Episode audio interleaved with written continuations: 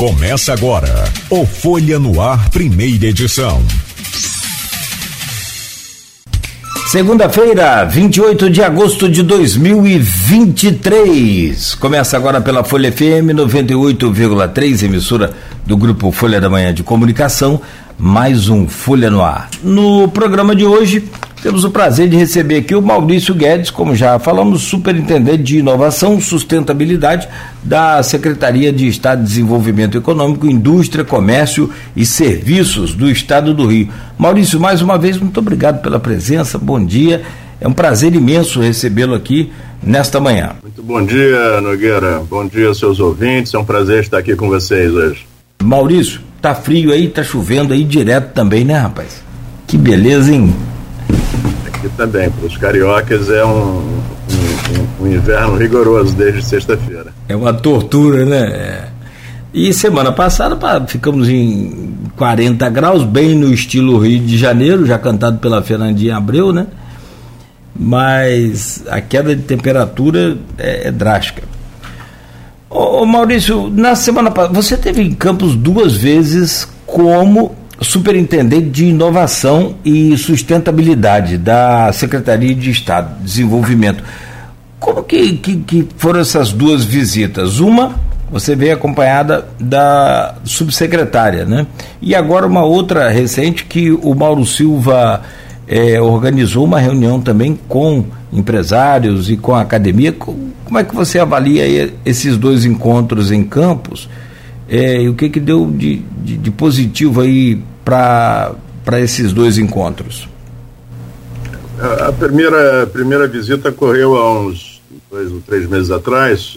Fomos com a secretária Marina Esteves, né, subsecretária Marina Esteves. Estamos na Secretaria de Desenvolvimento Econômico do Estado, como você mencionou, com o secretário Vinícius Farah, né? E nessa primeira reunião fizemos várias visitas, vários encontros, encontramos o prefeito, alguns secretários, e a partir daí ficou combinado que haveria um retorno que aconteceu na semana passada, exatamente para ter uma reunião um pouco mais de trabalho, né? Esse encontro foi organizado pelo secretário Mauro Silva, com um grupo de lideranças acadêmicas, lideranças empresariais. O encontro aconteceu na UENF. Visitamos também as obras de um centro de tecnologia e inovação que está sendo construído pela Secretaria Estadual de Ciência, Tecnologia e Inovação. E eu diria que foi um encontro muito positivo para a prospecção de ideias aí para a cidade de Campos e para toda a região, né? A pergunta é justamente essa. Como que você consegue, porque você tem uma experiência muito grande, você tem conhecimento dessa coisa de inovação, de sustentabilidade, e a gente que está aqui na região olha de um jeito, mas quem está de fora, evidentemente, e aí com a sua bagagem, já enxerga de outro. Deixa eu apresentar esse cenário. Recentemente, não tão recente, mas há um tempo atrás, o Sérgio Gabrielli foi presidente da Petrobras, você se lembra? Ele esteve aqui também nesse programa e falou o seguinte: olha, o Eldorado de Campos passou com relação aos royalties, mas Campos é uma vitrine extraordinária. E ele citou a BR-101, citou o aeroporto, citou aqui a localização nossa perante o Brasil, falou do Porto do Açú, claro que não é territorialmente nosso, mas somos beneficiados diretamente, né? Nem indiretamente, mas diretamente por essa maravilha. E eu gostaria de ouvir de você o que a gente precisa fazer que não foi feito ou que está sendo feito de alguma forma para trazer e para conquistar o tão sonhado desenvolvimento aqui para a nossa cidade. Olha, Nogueira, eu acho que Campos tem, você citou alguns ativos importantes de Campos, mas Campos tem um ativo importantíssimo que não é enxergado pela maioria da população, não é devidamente valorizado pela maioria da população, que é exatamente a UENF. Né? O Estado do Rio de Janeiro, tardiamente, começou esse processo de interiorização da nossa atividade acadêmica. Enquanto em São Paulo, a Unicamp foi criada nos anos 60, em 1966, a UENF iniciou suas atividades em 93, né, há 30 anos atrás. É uma universidade importantíssima, com áreas de excelência em pesquisas de altíssimo nível, né? E eu acho que, eu disse isso nesse encontro semana passada, eu acho que a UENF está colhendo uma das suas primeiras safras nessa temporada agora, né? Nós temos doutores e mestres, além de milhares de graduados formados pela UENF, que estão prontos a desenvolver suas atividades, seja valorizando a atuação de empresas já existentes, seja criando novas empresas, né? E esse processo de criação de novas empresas é uma das coisas mágicas que a humanidade descobriu não faz muito tempo, que uma universidade pode oferecer. Faz menos de 100 anos que o mundo descobriu, e o maior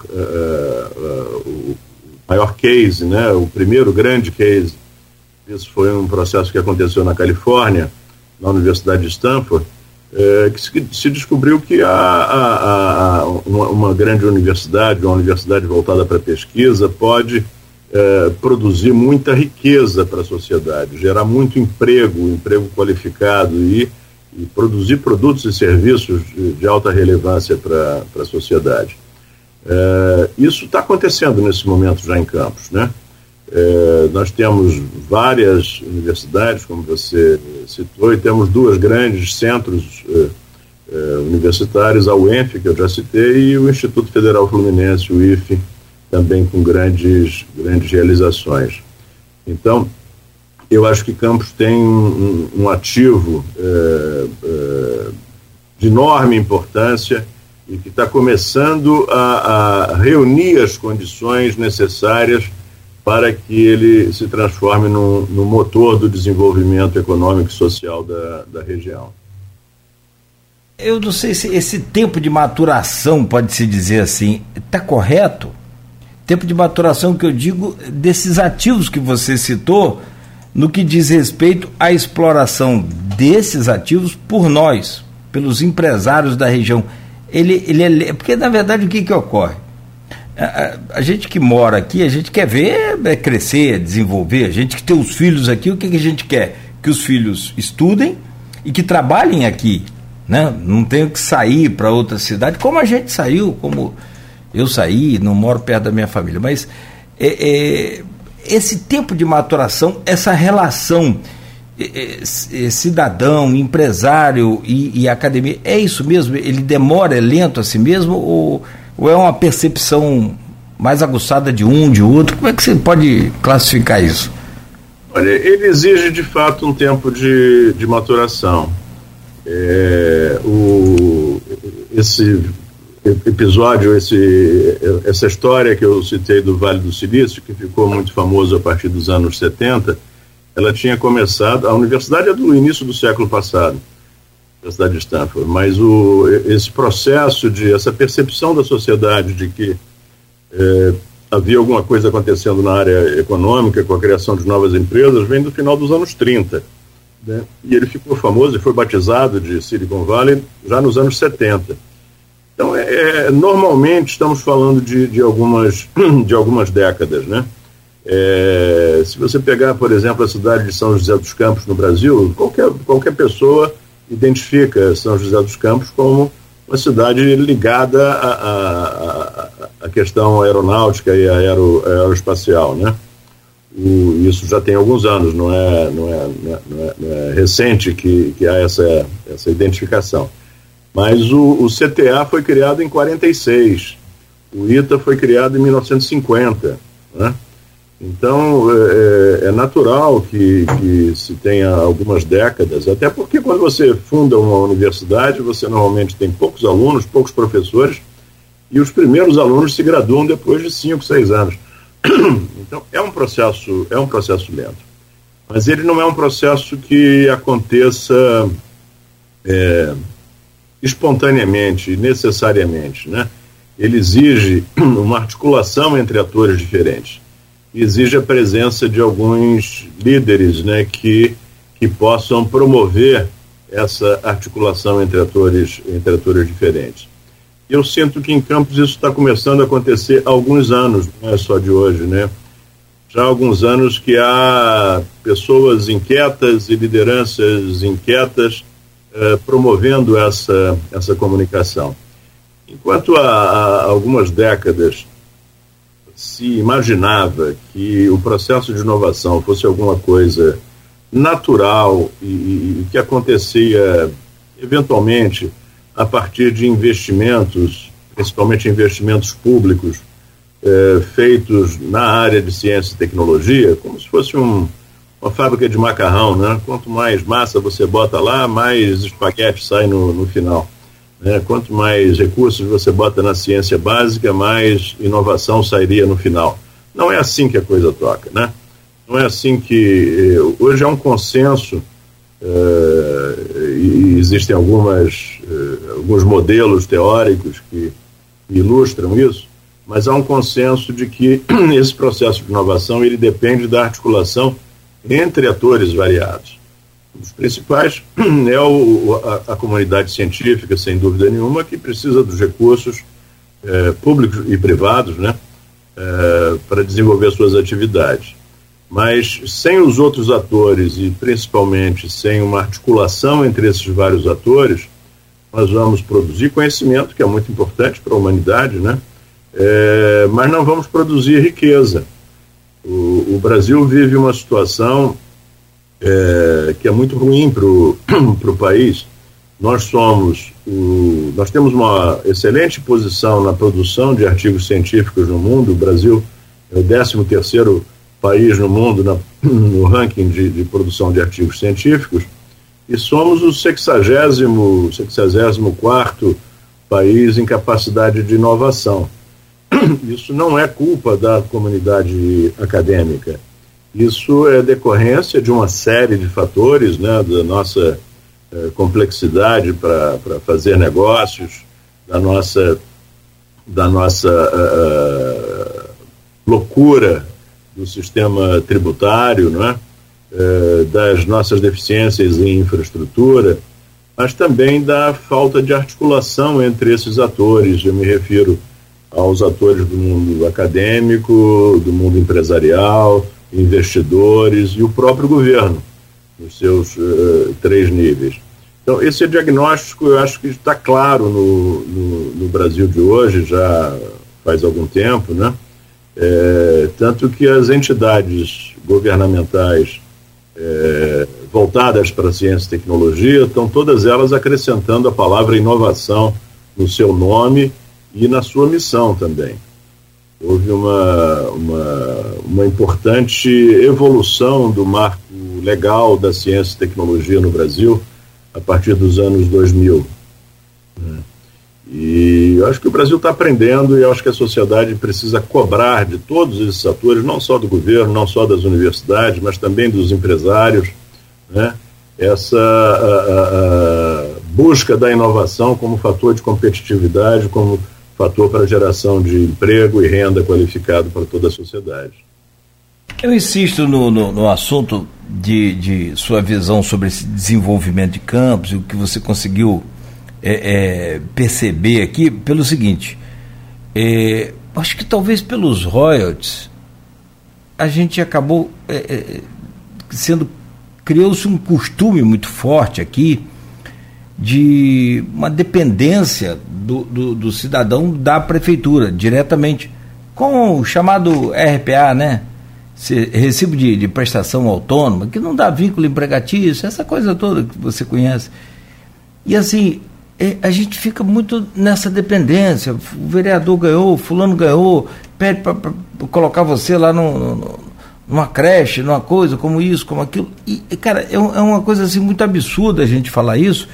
E talvez, eu não sei se isso implica nessa coisa de dependência de prefeitura com o desenvolvimento de exploração da tecnologia que nós temos, da ciência que nós temos aqui à disposição da gente. Por exemplo, o que coloca lá, eu já até falei para você mais cedo sobre uma mensagem que ele mandou lá no grupo de WhatsApp do programa e do blog Opiniões, é o Almir Júnior, que é cientista, foi reitor da UENF, hoje secretário municipal de agricultura, e ele coloca aqui, ó, bom dia, abraço ao Maurício Guedes, referência brasileira em inovação e tecnologia. Você vê, a gente tem hoje aqui o grande gerador de emprego para Campos hoje é o comércio. São mais de 50 mil trabalhadores envolvidos diretamente no comércio de Campos. Campos, que foi o maior produtor de cana, década de 70, um dos maiores do país. É possível a gente retomar essa coisa assim, na sua visão, com a tecnologia, com a inovação, também para a nossa vocação, que é agrícola? Eu não tenho dúvida nenhuma disso, Nogueira. Eu sempre trabalhei nesse mundo da ciência e tecnologia, mas com foco na inovação, e até recentemente do lado acadêmico, né? Passei pelo CNPq e Instituto Nacional de Tecnologia, e a maior parte da minha trajetória na UFRJ, na COPPE, né? Mas eu me dei conta recentemente, há uns poucos anos, de como foi marcante para mim a minha primeira experiência profissional. Eu me formei em engenharia de produção e tive a sorte de trabalhar na Secretaria de Tecnologia Industrial do Ministério da Indústria e Comércio, no momento em que estava sendo criado o Proálcool. O Campos faz parte dessa história, né? Sim. Você imagina, no primeiro choque do petróleo, o petróleo era algo muito barato, custava $3-4, e em 4 meses a OPEP multiplicou por 4 o preço do petróleo. E isso causou uma perplexidade no mundo, né? Como é que a gente vai poder pagar 4 vezes mais pela gasolina, pelo diesel, pelo querosene de aviação, né? E os países tentaram vários caminhos, e o Brasil teve uma atuação extraordinária, né? Criou um programa absolutamente revolucionário, que foi produzir combustível líquido a partir da cana-de-açúcar, né? Então, eram desafios enormes. Eu me lembro de primeiro que não se sabia como é que os motores iam se comportar, né? Houve um chamamento a vários grupos de pesquisa. Eu acho que o principal deles era exatamente no CTA, que por acaso eu citei há pouco, né, em São José dos Campos, que começou a trabalhar com motores, como é que os motores ciclo Otto, que são os motores que a gente usa nos nossos automóveis em geral, e motores ciclo diesel, poderiam funcionar usando álcool como combustível. Desafios enormes na lavoura. Eu me lembro que havia muito temor de que o Brasil embarcasse, ficasse dependente da cana para movimentar sua frota, e viesse uma praga e a nossa safra de cana-de-açúcar fosse muito inferior ao esperado. Isso causaria um problema terrível. Então buscou-se outras matérias-primas, mandioca. Eu viajei muito pelo sul do Brasil, com cooperativas produtoras de mandioca, e felizmente deu tudo certo, e Campos fez parte dessa história, e essa é uma das maiores realizações. Infelizmente o Brasil, como eu disse, tem poucas realizações de dimensão internacional no campo da inovação tecnológica, e certamente o Proálcool é uma delas. Ele se enquadra numa política que hoje se chama Política de Ciência e Tecnologia Orientada por Missões, né? O projeto Apollo nos Estados Unidos é um desses casos, né? O presidente Kennedy anunciou que em 10 anos os Estados Unidos levaria o homem à Lua, né? E assim foi feito. e foram investidos bilhões de dólares, um monte de atores participando, focados num objetivo, com data marcada para acontecer. Isso gerou um monte de inovações que fazem parte da nossa vida cotidiana, além de ter permitido chegar o homem à lua, né? O Proálcool é um desses casos de política de ciência e tecnologia orientada por missões, né? Aliás, um outro caso, que talvez seja o mais importante que já tivemos no Brasil, tem a ver também com o Rio de Janeiro. Nesse caso tem mais a ver com o Rio de Janeiro ainda do que o Proálcool, e com o mundo agrícola, que é uma descoberta da professora Joana Doberheimer, da Universidade Federal Rural e da Embrapa, aqui em Seropédica, município vizinho à cidade do Rio de Janeiro, que é uma bactéria que é inoculada na soja e que permite a fixação de nitrogênio no solo, né? Isso você economiza a importação de fertilizantes nitrogenados para a produção de soja no Brasil. Não preciso falar da importância econômica e social dessa atividade, economizando bilhões de dólares todos os anos, né? Todos os anos. Uma inovação surgida de uma pesquisa acadêmica, né? Então, eu acho que Campos tem condições, sim, já com a maturidade da UENF, do IFE, e com esse processo que eu mencionei de articulação entre os atores, que eu percebo que vem acontecendo já há alguns poucos anos, né? Campos poderá, sim, usar essa capacidade de geração de conhecimento como alavanca para o seu desenvolvimento nos próximos anos. Sobre essa questão que você citou, Nogueira, dos funcionários públicos, de fato existe essa percepção, né? Tem muito de ilusão, a meu ver, nessa percepção, né? Ontem no jornal O Globo saiu uma matéria dizendo que o Brasil tem 5,6% da sua população são funcionários públicos. Os países da OCDE têm 9,5% da sua população como funcionários públicos. Então é claro que você tem diferenças regionais, né? Tem localidades em que esse número é muito maior do que 5,6%, mas no geral o problema do Brasil nesse aspecto da administração pública não é o excesso de funcionários, não é o excesso. Nós não temos tantos funcionários públicos assim. Nós temos uma baixa eficiência de muitos dos órgãos públicos, nós temos uma estrutura salarial alucinada, né?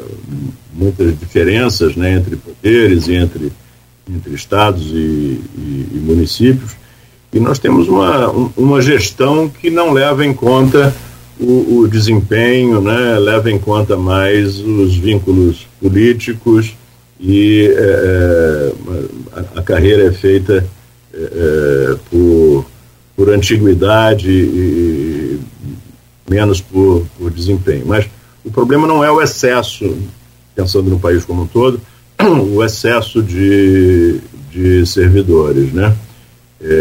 Eu sou dos que acham que depois da reforma tributária, a reforma administrativa deve sim ser levada a sério pelo Congresso Nacional. Há uma discrepância, você lembrou muito bem, salarial gigantesca. De todas as categorias, o que mais me irrita, ou sei lá, me deixa chateado, é saber que o professor ele nunca é reconhecido. E você muda secretário, muda ministro, você vai sempre por uma linha de investimento, de políticas materiais, aquisição de material, isso e aquilo, e o professor... Tecnologia, claro, a pandemia mesmo acelerou muito o uso da tecnologia na educação, mas você tocou num assunto importante que não tem a ver com a pauta, mas é um comentário particular. E o professor sempre com aquele saláriozinho, como se fosse um obrigado ele a dar aula ali, por aquilo e acabou. Infelizmente, eu acho que se invertesse isso aí, se investisse mais no profissional, reconhecesse no bolso dele o que ele é de importante, a gente teria talvez uma geração com mais poder de empreendedorismo, com mais autoestima, com mais capacidade, através justamente do conhecimento, né? Porque no final o professor que ganha mal acaba ensinando mal, é uma consequência, ele tem que trabalhar 2, 3 vezes, você falou 2, 3 matrículas, né, para poder sobreviver, e aí a qualidade de cada uma delas fica comprometida, infelizmente, não por culpa do professor. Ô Maurício, só para a gente fechar esse bloco, falando sobre a potencialidade de campus, você como superintendente, você fala, né, também, claro, evidente que pela superintendência, mas eu gostaria de saber do Estado, como que o Estado enxerga as nossas potencialidades para beneficiar o próprio Estado também, que não é só para a gente, evidentemente, é um contexto estadual, que não é nacional, claro, mas nesse contexto estadual, como que vocês conseguem enxergar essas potencialidades que nós temos? Dá para aproveitar, dá para investir mais aqui, de trazer novos projetos, de não só projetos, mas conhecimento também para os empreendedores? Sem dúvida, né? Faz parte dos planos, o secretário Vinícius Farah tem anunciado várias ações que interessam também a Campos. Uma delas é a modernização dos distritos industriais da Codim. Você citou a Codim no início da nossa conversa. A Codim tem no estado do Rio 9 distritos industriais, um deles é em Campos. Então, está prevista aí uma modernização desses distritos. Eu tenho defendido a ideia de que a modernização não se limite a completar a infraestrutura que está pendente. O distrito de Campos, por exemplo, tem um acesso de talvez 80 metros de rua que ainda não está feito.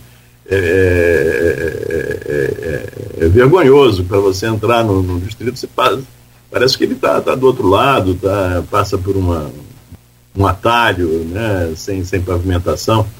Então isso é fundamental que seja feito, né? Vários distritos têm problemas de legalização de terrenos que precisam ser recomprados pela Codim, etc e tal. Então isso tudo está programado, mas eu tenho defendido a ideia de que a gente faça também uma modernização conceitual dos distritos.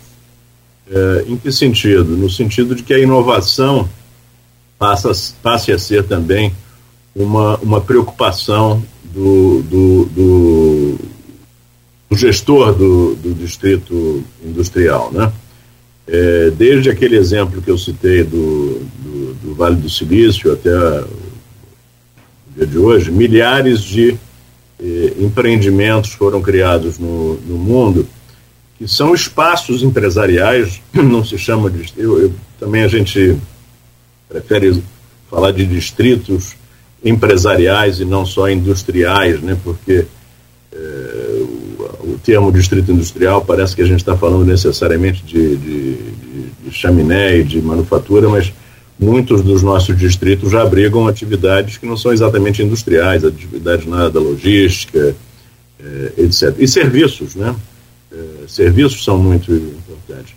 Então, que nessa revisão dos nossos 9 distritos já existentes, que a gente acrescente o que eu tenho chamado de uma camada de serviços que vão ser oferecidos para essas empresas. Isso está sendo desenhado no momento no âmbito da Secretaria de Desenvolvimento Econômico. Além desses 9 distritos da Codim, é meta do secretário Vinícius Farah criar mais 18 ou 19 novos distritos empresariais no estado, que seriam possivelmente administrados por companhias municipais de desenvolvimento, e Campos faz parte desse conjunto de municípios que se candidatam a sediar esses novos ambientes, né? E aí em cada localidade vai se buscar realmente as vocações, né? E certamente em Campos a existência desse importante polo acadêmico e essa proximidade do Porto do Açú. O Porto do Açú é em Campos, né?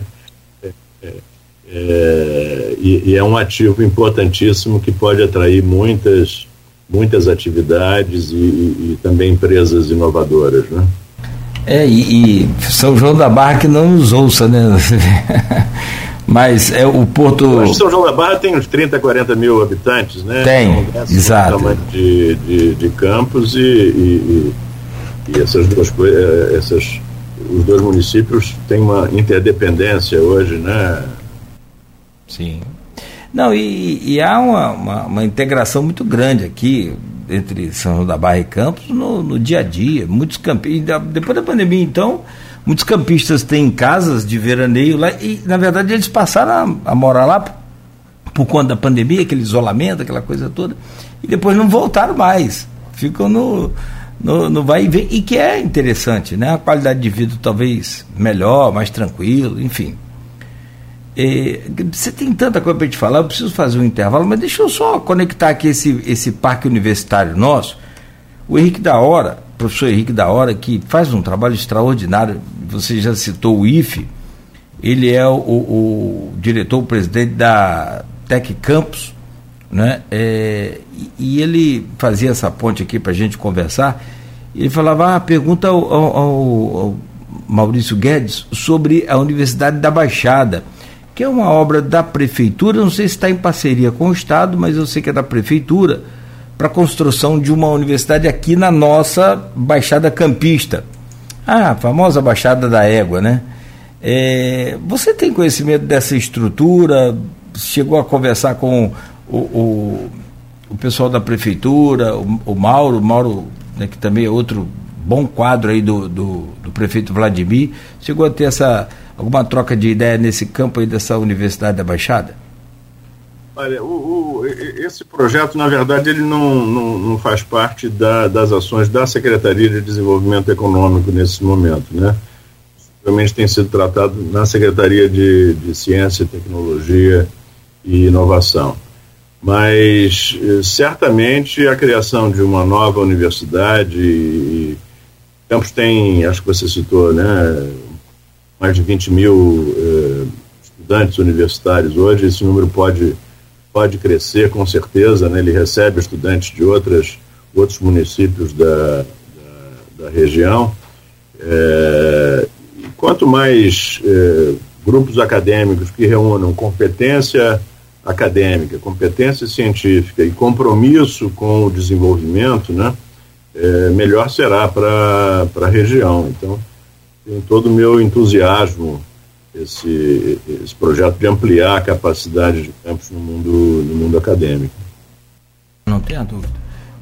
Meu caro Maurício Guedes, eu vou pedir licença rapidamente, a gente precisa só fazer uma pausa para a gente voltar a conversar, e aí sim a gente fala mais sobre essa tecnologia. Tive a informação da possibilidade de Campos criar um parque tecnológico, e aí é muito importante você estar aqui hoje justamente para a gente falar sobre isso, pois você foi o fundador do Parque Tecnológico da UFRJ, e que é uma referência. Esse parque, você já citou COPPE, né, que é a incubadora, mas que também teve a sua fundação, teve a sua criação. Mas o que você pode trazer de experiência para a gente? O que é esse parque? Como é que funciona? Essa coisa de geração de emprego, de desenvolvimento, evidente, né? E que gera os empregos que a gente tanto busca aqui. Então, rapidamente a gente faz essa pausa. A seguir a gente continua conversando. O Folha no Ar segue, são 7 horas e 46 minutos, no oferecimento de Coagro, Proteus, Unimed Campos, Laboratório Plínio Bacelar e Vacina Plínio Bacelar. E hoje recebendo a agradável visita, a presença do Maurício Guedes, que é superintendente de Inovação e Sustentabilidade da Secretaria de Estado de Desenvolvimento Econômico, Indústria, Comércio e Serviços. Vamos falar sobre tecnologia, Maurício, a gente vai falar sobre essa possibilidade de Campos criar esse parque tecnológico. Hoje nós temos aqui exemplos bacanas, como é o caso do professor Henrique da Hora, que eu falei, lá na Tech Campus, incubadora, e já com sucesso para várias empresas. Mas antes dessas startups, né, que aliás você também foi criador e fundador aí dessa incubadora na UFRJ. Mas antes eu queria só falar um pouco sobre sustentabilidade, antes da gente entrar nessa importante pauta que é essa tecnologia. Mas como é que você vê hoje a nossa região, o estado do Rio, que é a sua pasta, onde você é responsável, com relação a trabalhar e lidar com essa questão da sustentabilidade perante essa necessidade mundial, que hoje parece ser uma ordem, né, para as empresas obterem aí o sucesso e permanecerem no topo do mercado, tem que estar trabalhando com sustentabilidade. Como que você vê isso na cabeça do empresário brasileiro, do empreendedor brasileiro? Olha, Nogueira, essa é uma pauta fundamental, né? Como você disse, acho que a sociedade no mundo inteiro espera e exige isso das empresas, né? A responsabilidade com o social, com o ambiental, além de boas práticas de governança, né? São uma exigência do próprio mercado, né? As empresas que não se adequarem a esse novo padrão de exigência vão fracassar. Vão fracassar. Na Secretaria nós temos algumas iniciativas importantes nessa área. Essa modernização, como eu disse, dos distritos industriais, dos distritos empresariais, né? Ela vai trazer para a pauta também essa questão da sustentabilidade. A transição energética é uma realidade. Aliás, o Proálcool é um grande exemplo de transição energética, né, de produção de energia limpa. O Brasil tem um privilégio. Esse ano vamos passar de 90% a 95% de produção de energia elétrica de origem limpa, né? Seja hidrelétrica, seja solar, seja eólica. Pouquíssimos países têm essa possibilidade, mas a nossa indústria precisa pensar na sustentabilidade ambiental, social, e um dos conceitos que a Secretaria está difundindo e está iniciando um projeto piloto aqui no Distrito Industrial de Santa Cruz é o da simbiose industrial, né? Uma variante aí da chamada economia circular, né? Onde o rejeito de uma empresa passa a ser o insumo para uma outra atividade empresarial. Portanto, os rejeitos deixam de ser um problema ambiental e passam a ser uma fonte de geração de emprego e renda também, né? Eu acho que nós estamos no momento de revisão de padrões da atividade empresarial e principalmente da atividade industrial no mundo inteiro, e essa exigência da responsabilidade com as questões de sustentabilidade é obrigatória, é mandatória. Empresas vão desaparecer se não se adequarem a esse novo padrão de exigência da sociedade internacional. E nós estamos muito atrasados, né? O Brasil está muito atrasado nisso. A gente vive questões tão mais básicas e às vezes a gente se esquece disso. Então cabe sim ao governo, seja estadual, seja municipal, seja governo federal, trazer essa questão para a pauta e criar obrigações e incentivos e mecanismos que auxiliem as empresas a esse novo padrão de comportamento. O Brasil tem, sim, tecnologias desenvolvidas no mundo acadêmico que podem ser adotadas por empresas para valorizar muito essa questão da sustentabilidade. Aproveitando essa deixa, Nogueira, a gente tem no Brasil uma visão absolutamente equivocada sobre o papel do pesquisador, né?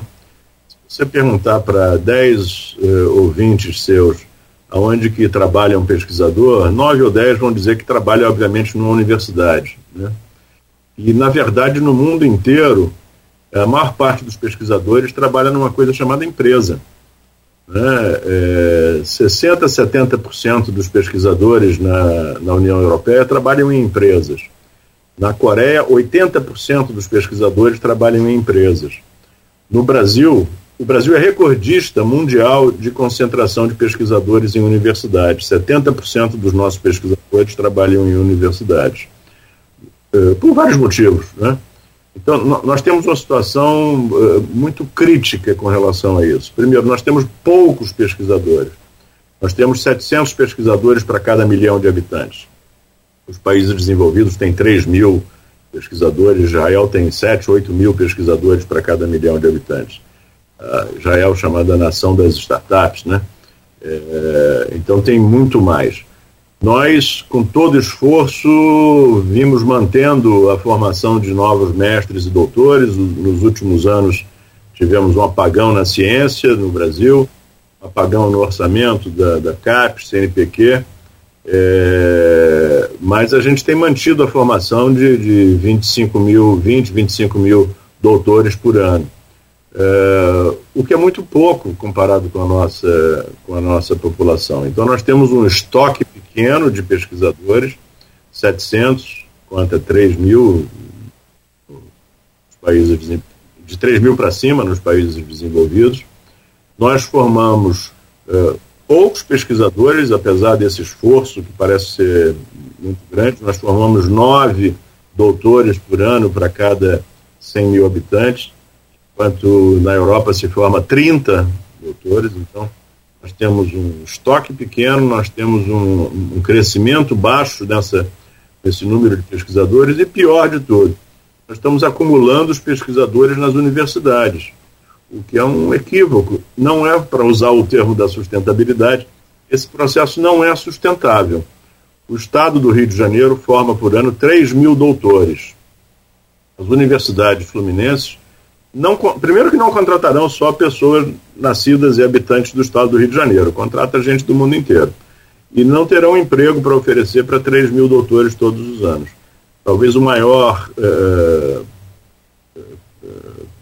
contratante de doutores nos últimos anos seja a UFRJ. A UFRJ contratou 120 doutores no ano passado. Isso. E não contratou só fluminenses, né? Gente do país inteiro e do mundo inteiro. Então a gente precisa ter uma mudança cultural, e eu acho que Campos pode ser um dos locais em que essa mudança seja explicitada e mostrada e defendida para a sociedade.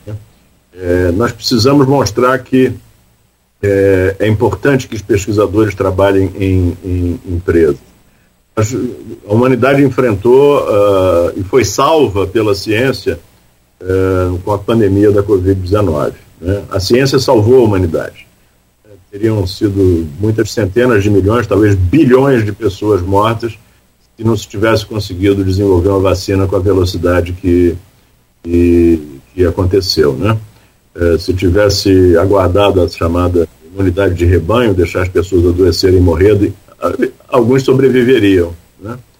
Mas foi um avanço extraordinário. E um pesquisador que trabalhasse num grupo acadêmico nesse tema, nesse momento, deve ser tão realizado quanto um pesquisador que trabalhasse numa empresa que desenvolveu a vacina, né?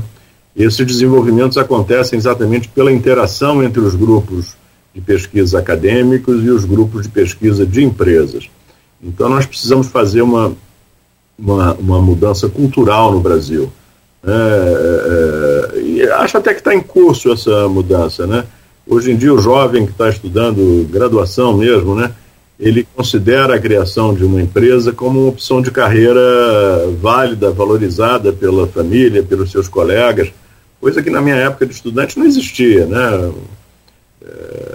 Décadas atrás, um estudante, eu fiz engenharia, mas um estudante de engenharia, de química, da maioria das profissões, ele, para ser bem sucedido, ele conseguiria um bom emprego, seja no setor público, seja na universidade, seja numa grande empresa, né? Quem era mais ou menos terminava se ajeitando, trabalhando numa pequena empresa. Agora, fundar uma empresa não era algo que tivesse no radar. Isso já mudou radicalmente no Brasil. E nós precisamos, então, agora mostrar que lugar de pesquisador é na empresa. A maior parte dos pesquisadores no mundo trabalha em empresas, né? Quem tem vocação para o mundo acadêmico, isso é fundamental, né, que a gente tem, deve continuar no mundo acadêmico, produzindo conhecimento e se relacionando com pesquisadores, com seus pares que trabalham em empresas, para que esse conhecimento possa se transformar em riqueza para a sociedade, né? Esse é um processo sustentável, e não produzir artigos científicos e até gerar patentes que não vão ser utilizadas também é algo que não tem maior utilidade para a sociedade. Ah, muito bem observado, muito bem observado. Eu percebo isso também, você falando, é claro, é evidente que a gente vai juntando aqui, conectando, né, uma situação real da nossa região com duas, né? Uma que é a academia nossa, está cheia realmente de bons e excelentes pesquisadores, mas infelizmente isso que você falou, isso não é sustentável. Daqui quantos anos as universidades vão parar de contratar, não vão aguentar mais, né? E outro detalhe também interessante, só para a gente abordar aqui e voltar a falar sobre essa questão da sustentabilidade e dessa pesquisa, porque você foi diretor também da FAPERJ, a Fundação Carlos Chagas, né? De amparo à pesquisa do Estado do Rio. E a gente quer falar o quanto é importante a pesquisa em todos os setores. Mas antes, sobre a sustentabilidade que você falava, que o mundo tem cobrado isso, e eu observo assim, o brasileiro talvez ele não valorize. Só um comentário, e você, por favor, dá uma pincelada sobre o que você pensa também. Talvez o brasileiro não valorize, ou não reconheça, ou não consiga ainda entender um investimento na sustentabilidade, no dia a dia. Mas tipo assim, mas eu não vou comprar esse produto porque ele é muito caro, mas ele é sustentável, ele é completamente ecologicamente correto, ele está dentro dos padrões internacionais de preservação ambiental, para que os seus netos, né, bisnetos, amanhã consigam viver, sobreviver aqui nesse planeta, porque senão, né, a coisa vai complicar. Mas ele talvez não compre ainda tudo que é parte do sustentável. Mas uma coisa é certa, quando uma empresa que era para ser sustentável não é, que não investe em sustentabilidade, ele cobra e ele penaliza veementemente. Eu estou correto ou é impressão minha? Eu acho que está cada vez mais correto. Quer dizer, cada vez mais o consumidor está exigindo isso das empresas. E não necessariamente uma prática sustentável vai levar a um produto mais caro, né? Exatamente com pesquisa, com ciência, tecnologia, inovação, nós podemos ter práticas sustentáveis e produtos mais baratos, né? Esse é o grande desafio e é fascinante para o mundo da pesquisa, seja pesquisa acadêmica, seja pesquisa aplicada no mundo empresarial, você promover isso, né? O consumidor naturalmente reage à ideia de pagar mais caro por um produto. Ele pode ter bons motivos e pagar, né? Motivos às vezes até questionáveis, né? Motivos, um relógio de $2 marca a hora com a mesma precisão de um relógio de milhares de dólares, né? Mas é porque esse outro relógio tem outros atributos, né, e alguns consumidores se dispõem a pagar. Mas o fato é que você pode ter uma prática sustentável com custos mais em conta. Esse é um desafio, né? Mas, Nogueira, deixa eu voltar a essa questão do potencial de campos, porque eu terminei citando alguns casos de outros países, principalmente dos Estados Unidos, mas nós temos no Brasil vários exemplos, além do Parque da UFRJ, que a gente pode falar um pouquinho sobre ele, super interessantes em várias cidades, né? Em Florianópolis, em Recife, em Porto Alegre, o Paraná está fazendo um trabalho importante também, mas tem um case no Brasil que eu acho que é extraordinário e serve de inspiração para campos. é uma pequena cidade no sul de Minas chamada Santa Rita do Sapucaí. Essa cidade, você conhece Santa Rita, né? Espetáculo. Essa cidade tem hoje 40 mil habitantes. Ela tinha 20 mil habitantes quando eu conheci nos anos 80. E ela teve uma história curiosa, porque em 1959, uma senhora que é considerada uma heroína na cidade, chamada Sinhá Moreira, era casada com um embaixador que serviu no Japão, e ela voltou para o Brasil convencida de que o futuro da humanidade passaria pela eletrônica.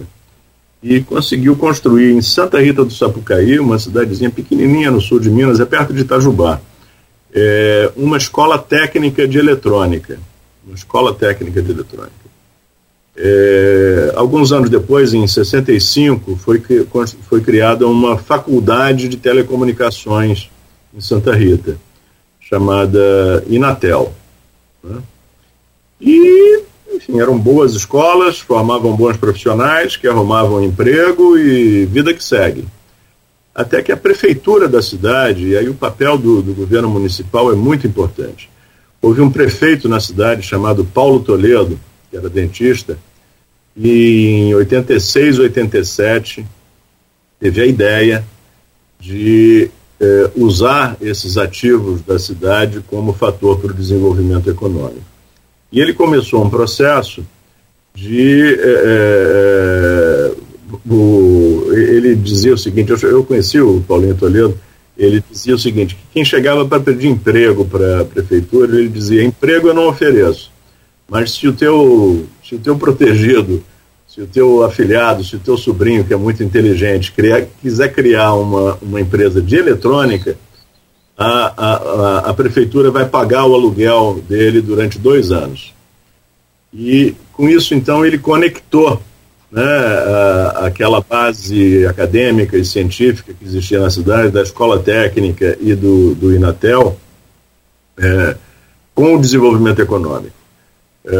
E criou um movimento que foi notícia em todos os grandes jornais do país, ali no final dos anos 80, passou a se chamar o Vale da Eletrônica, né?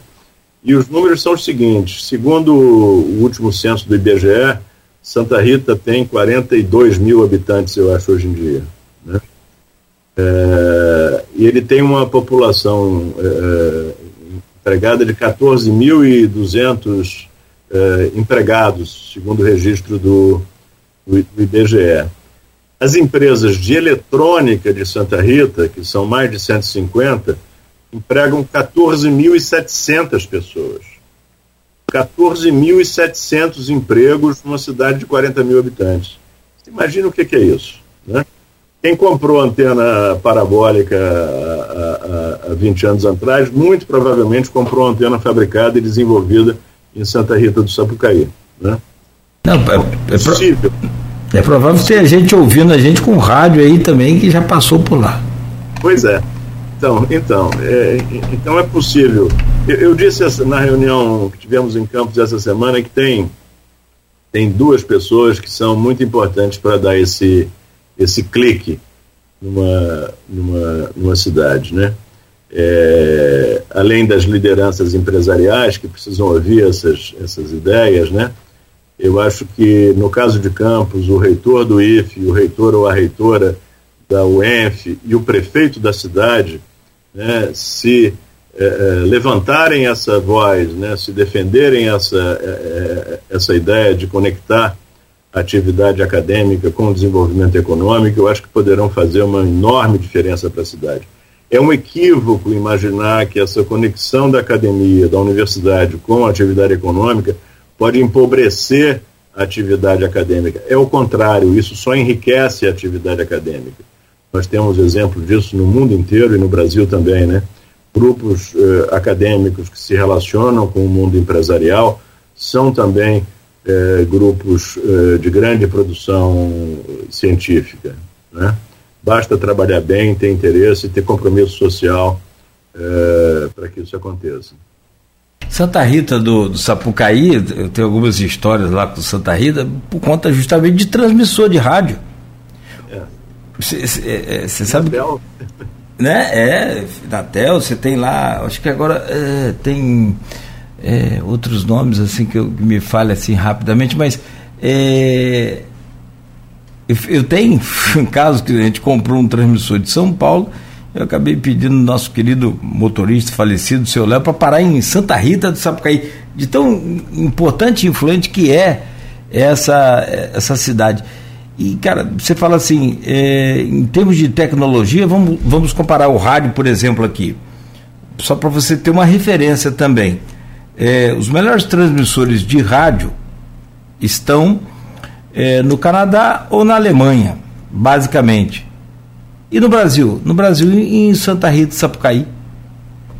Então, quer dizer, olha a importância da visão que você chamou aí, a responsabilidade, né, para o Estado. O Estado organizado em geral, né, tanto na esfera estadual quanto municipal e federal, e até mesmo nesse parque nosso que temos aqui. Fantástico, muito boa lembrança. E aí eu te pergunto, você... O Parque Tecnológico da UFRJ, hoje eu estava vendo, é uma referência para o mundo afora, nacional, mas também pelo mundo afora. Como você vê a possibilidade dessa criação em Campos, e o que você, no seu feeling aí, o que você acha que seria o caminho para seguir por aqui? Santa Rita de Sapucaí foi... esse eletrônico, você acha que a gente conseguiria o que aqui? Alguma coisa na área rural, na área de agricultura, agropecuária, pode ser, enfim?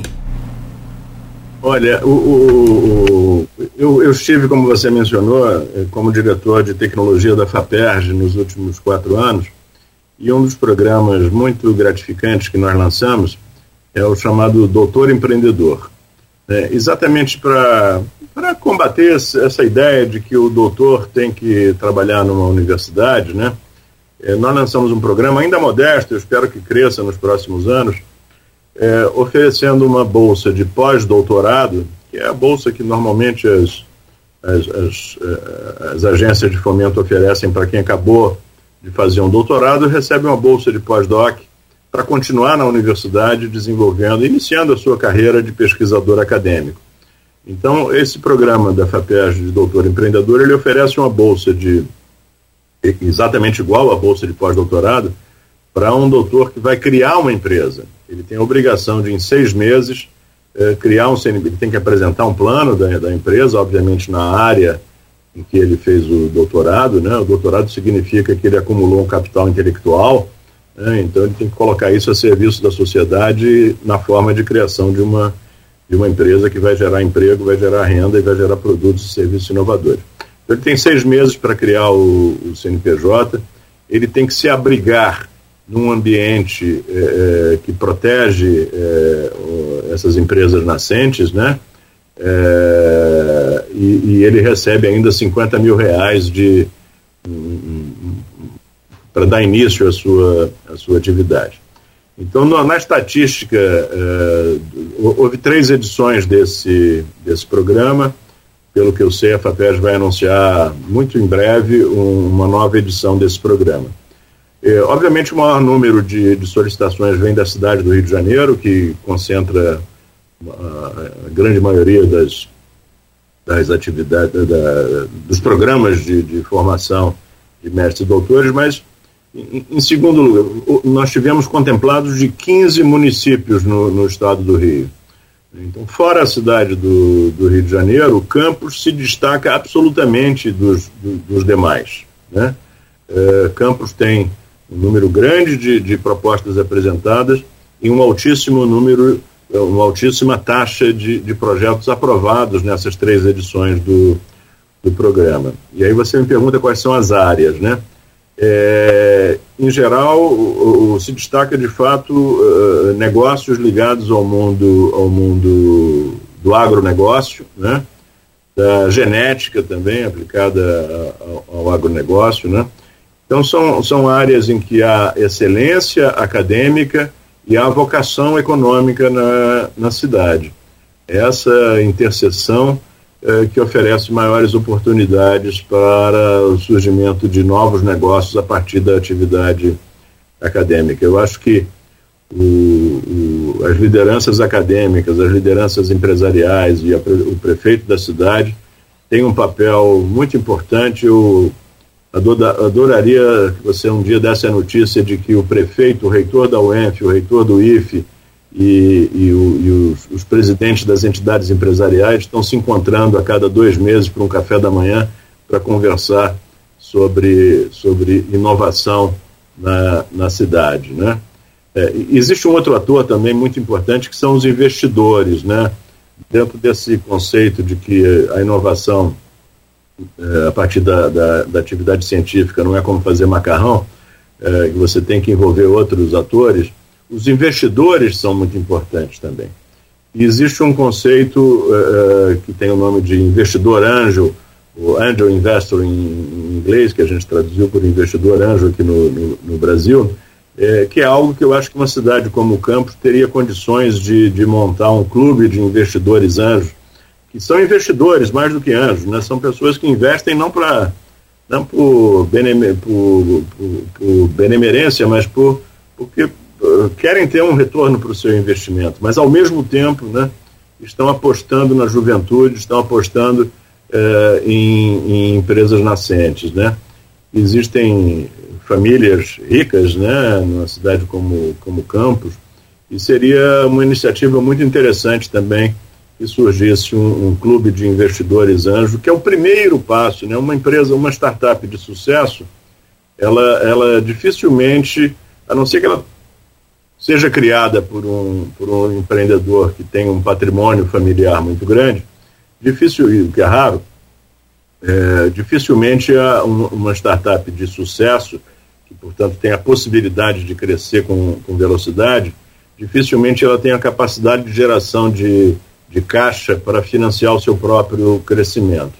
Então, ela tem que buscar recursos fora, seja em empréstimos, seja em recursos para fomento, que no Brasil existem alguns, seja do governo federal, na FINEP, até no CNPq, seja do governo estadual, na FAPERJ, mas principalmente de investidores, né? E aí são normalmente várias rodadas de investimento, né? E a primeira delas, em geral, é feita por esses investidores anjos. Eu queria deixar aqui uma mensagem, um convite aos investidores, à sociedade campista, né? As famílias que considerem essa possibilidade, se interessem pelo assunto, aprendam um pouco, conversem com o Henrique da Hora sobre o que significa isso. Não é doação de dinheiro, é investimento, mas investimento com compromisso social e com aposta no futuro. Isso é fantástico, a sua ideia é sensacional. Esse clube aí dos investidores anjos é sensacional. O Henrique da Hora deve estar vibrando lá também, porque ele é um entusiasta. Não só entusiasta, mas sobretudo ele faz a coisa acontecer. Nós vamos falar sobre ele daqui a pouco, mas deixa eu só dar um review aqui. Você teve agora teve em junho e teve agora também semana passada com alguns empresários e com o Mauro Silva, que é o nosso... Mauro já foi secretário de Estado, Mauro é daqueles quadros bons que a gente tem também aqui, que a gente falava mais cedo. Se eu falar que é cabelo, a história de Campos é muito grande, é muito rica, né? Teve um governo passado do Rafael Diniz, que ele foi muito criticado porque não tinha cabelos grisalhos, cabelos brancos no seu quadro de secretário, era só, ou pelo menos a maioria quase que total era de jovens, que por um lado é bom, mas por outro foi criticado muito porque não tinha os cabelos brancos e compondo ali o seu quadro de secretários. E acho que no governo do Vladimir, sim, é muito comentado isso, os cabelos brancos ajudam os jovens que estão chegando. Acho que eu vou colocar Mauro Silva na condição de cabelo branco. Se ele vai zangar depois, vamos ver. Mas o Mauro é um bom quadro, não tenha dúvida. E aí eu te pergunto, como é que foi esse encontro com o Mauro no sentido de criação desse parque tecnológico? Há um sinal intenso, positivo, verde, já para isso acontecer? Você vê que a coisa está caminhando? Como é que ficou essa reunião? O dia que eu conheci o Mauro Silva foi muito curioso esse encontro, porque nós dois já tínhamos ouvido falar um do outro, né? O Mauro é um excelente quadro e realmente é uma liderança. Quando eu falo do prefeito, seu porta-voz dessa ideia, né? Essa ideia tem que ser preparada por seus auxiliares, etc. E o Mauro é o cara, né? O Mauro é o cara que tem essa capacidade, os cabelos não tão brancos quanto o meu pinto branco para ficar mais bacana. Mas tem essa bagagem que eu sou a favor da diversidade, viu, Nogueira? Eu acho que tem que ser jovem na equipe. Tem a dúvida, é claro. Tem que ter uns coroas também para misturar, né? E o fato é que nos conhecemos na sala da Marina Esteves, nossa subsecretária, no mês de março, e depois de uns 10 minutos de conversa, ele vira para mim e diz: "Você é o Maurício Guedes." Aí descobrimos que eu era o Maurício Guedes e que ele era o Mauro Silva, né? E realmente ele pode ser um elemento muito importante, eu acho, para conduzir esse processo na cidade de Campos. Mas eu acho que a gente está chegando perto do fim. Você me pediu uma coisa que eu não cumpri, que é falar um pouquinho do Parque Tecnológico da UFRJ. Muito rapidamente, a UFRJ é a maior universidade federal do Brasil, uma das melhores universidades do Brasil, tem uma produção acadêmica muito grande, e eu e outros colegas nos últimos anos temos também desenvolvido coisas aí nesse mundo do empreendedorismo. Tive a oportunidade de criar a incubadora de empresas da COPPE, né, de onde nasceram mais de 100 empresas, mais de 3 mil pessoas trabalham hoje nas empresas geradas na incubadora de empresas da COPPE. A COPPE é a escola de pós-graduação em engenharia da UFRJ. E alguns anos depois nós criamos o Parque Tecnológico da UFRJ, que funciona dentro do campus da UFRJ, uma situação muito particular, ocupando uma área de 350 mil metros quadrados, uma área grande do campus da UFRJ na Ilha do Fundão. E esse parque, ele se propõe a abrigar startups e abrigar empresas de médio porte e centros de pesquisa de empresas de grande porte, né? A gente não admite atividade industrial dentro do parque. Porque estamos dentro de um campus, porque essa até é uma característica de boa parte dos chamados parques tecnológicos no mundo todo. Mas nós temos centros de pesquisas de uma dúzia de grandes players mundiais.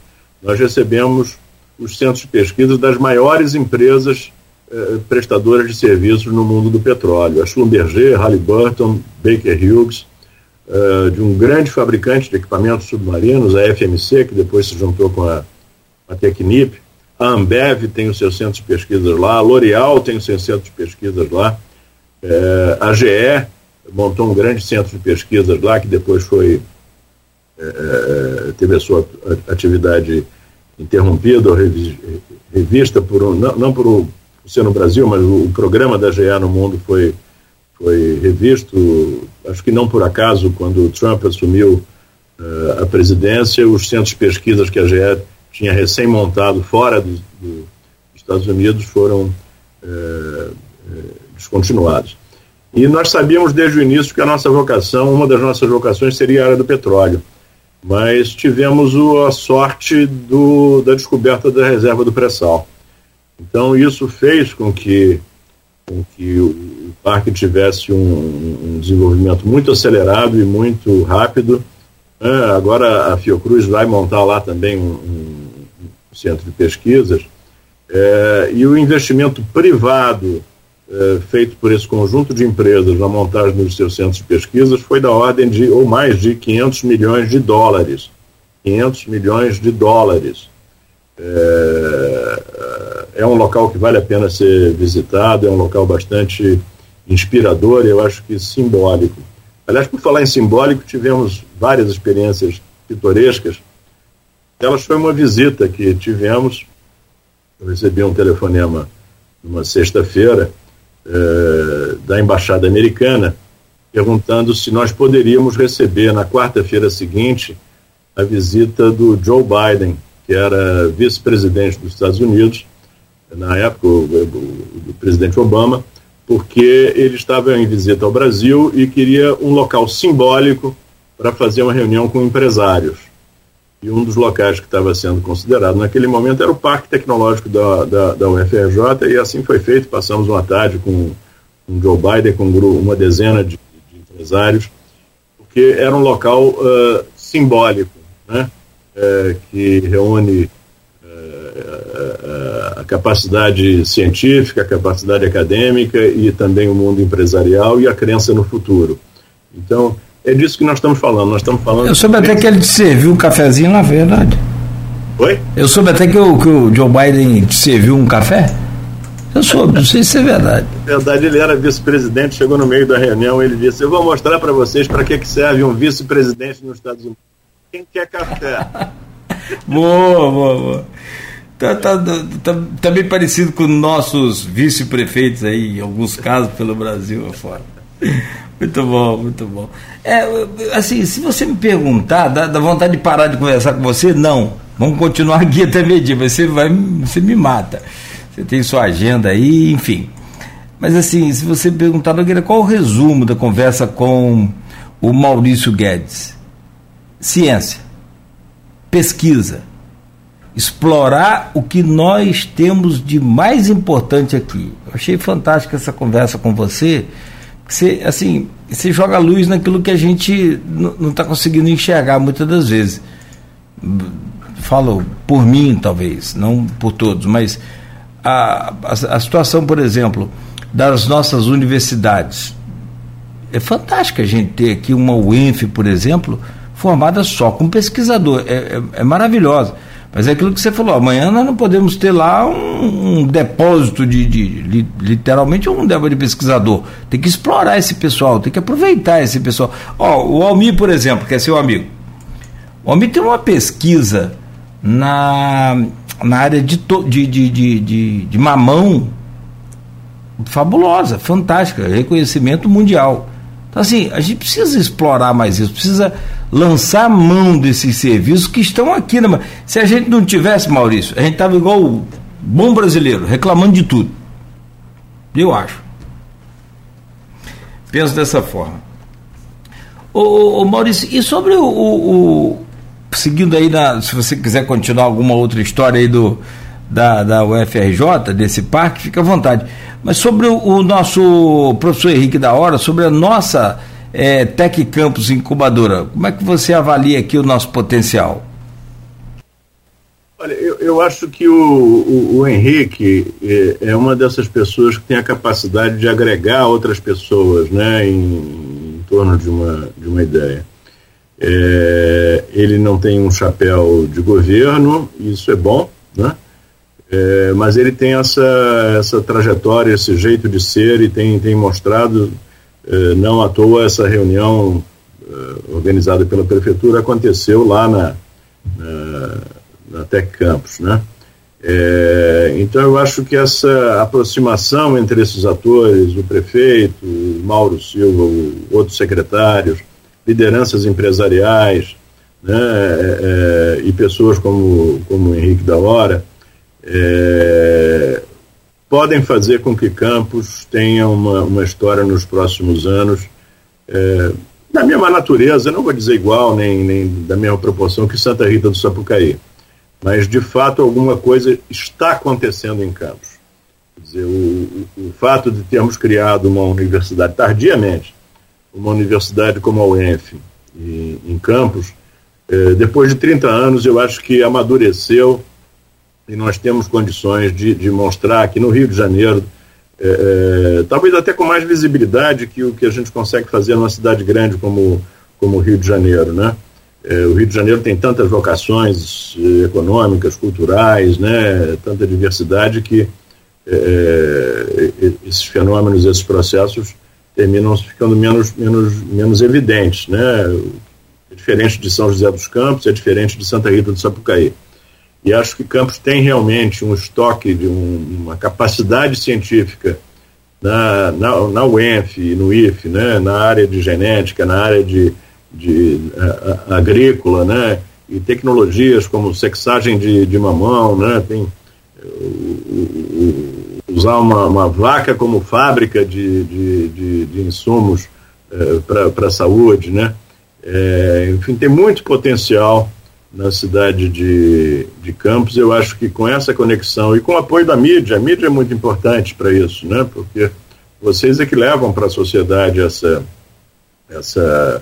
o mundo acadêmico lê artigo científico, né, e fica sabendo dessas coisas, mas a sociedade ouve rádio, televisão cada vez menos, mas internet e as mídias sociais. E eu acho que vocês também, assim como os investidores, têm um papel muito importante para cultivar essa possibilidade, para mostrar para a sociedade que essas coisas acontecem, né? Entendo. E o bom é que a gente tenta aqui, entende esse papel nosso e tenta aqui cumprir esse papel. Só para fechar, meu caro Maurício, lá no grupo de WhatsApp do programa e do blog Opiniões, como eu já disse, lá do Aloysio Abreu Barbosa, várias participações. Assim que eu postei lá sobre a pauta do programa de hoje e o convidado, o Wagner Victor, imediatamente colocou lá, ó, o Maurício Guedes é muito bom. Também o professor Almir Júnior Cordeiro diz aqui, ó, inovação na veia, esse merece todos os aplausos que vem fazendo pelo estado do Rio e pelo Brasil. Depois o prefeito Sérgio Mendes também deixou lá suas perguntas que nós abordamos aqui. Eu acabei não citando o nome dele, mas fala sobre essa visita técnica que você fez a Campos, também fala sobre a Codim e, por fim, a nossa querida, essa aqui também não falha na pergunta, a Silvana Venâncio também deixou a pergunta dela. Ela é jornalista, mora em Bom Jesus do Itabapana, onde também tem outro IFE. Não sei se você teve acesso já a todos os detalhes lá. É um IFE mais voltado ainda para a área rural. Fantástico aquele IFE. Eu fiz uns cursos lá de charcutaria, sensacional, mas entrevistei recentemente um professor, me fala o nome dele, para mim é tudo recentemente, passa o tempo, deve ter um ano já, sobre a produção e as pesquisas feitas no café. Você já tomou aquele café lá produzido pelo IFE de Bom Jesus? No Rio de Janeiro estão surgindo áreas de produção de cafés de alta qualidade, né? Café gourmet, né? Café gourmet, exatamente. Muito bom. Então, Henrique está me lembrando, professor Daniel Coelho. Muito bom. E então, cara, a gente quer aqui, pela hora, encerrar, mas, sobretudo, deixar aqui o Grupo Folha da Manhã de Comunicação de portas abertas para você. Não sei quando você vai voltar a Campos aí, mas quando voltar, seguramente a gente quer estar junto para trocar uma ideia. Eu acho que nesse papel de divulgar, nesse papel de disseminar essas ideias novas, eu acho que eu tento fazer o máximo possível dentro do espaço que eu tenho aqui para levar esses conhecimentos às pessoas, aos empresários, como você disse agora, às famílias que querem empreender, não só com os filhos, mas pode ser com o filho, mas em parceria com outros filhos também, com outros jovens aqui da região, da cidade. Então, acho que está faltando isso aí. É a luz no fim do túnel e que não seja um trem, né? Que seja a luz do desenvolvimento. Maurício Guedes, muito obrigado por esse bate-papo, muito obrigado por sua entrevista, muito obrigado por hoje e volte sempre. Muito obrigado, agradeço a você, Nogueira, ao Grupo Folha, e estamos à disposição e seguimos em frente. Você tem data aí para voltar a Campos, né? Não, acho tem que previsão. Pode se voltar virtualmente com facilidade, né? Ah, não diga, mas é bom pessoalmente também, porque aí a gente toma um café. Tá certo, querido, prazer imenso, muito obrigado, forte abraço, sucesso para você. Muito obrigado. Valeu. Conversamos com o Maurício Guedes, superintendente de inovação e sustentabilidade da Secretaria de Estado de Desenvolvimento Econômico, Indústria, Comércio e Serviços do Estado do Rio de Janeiro.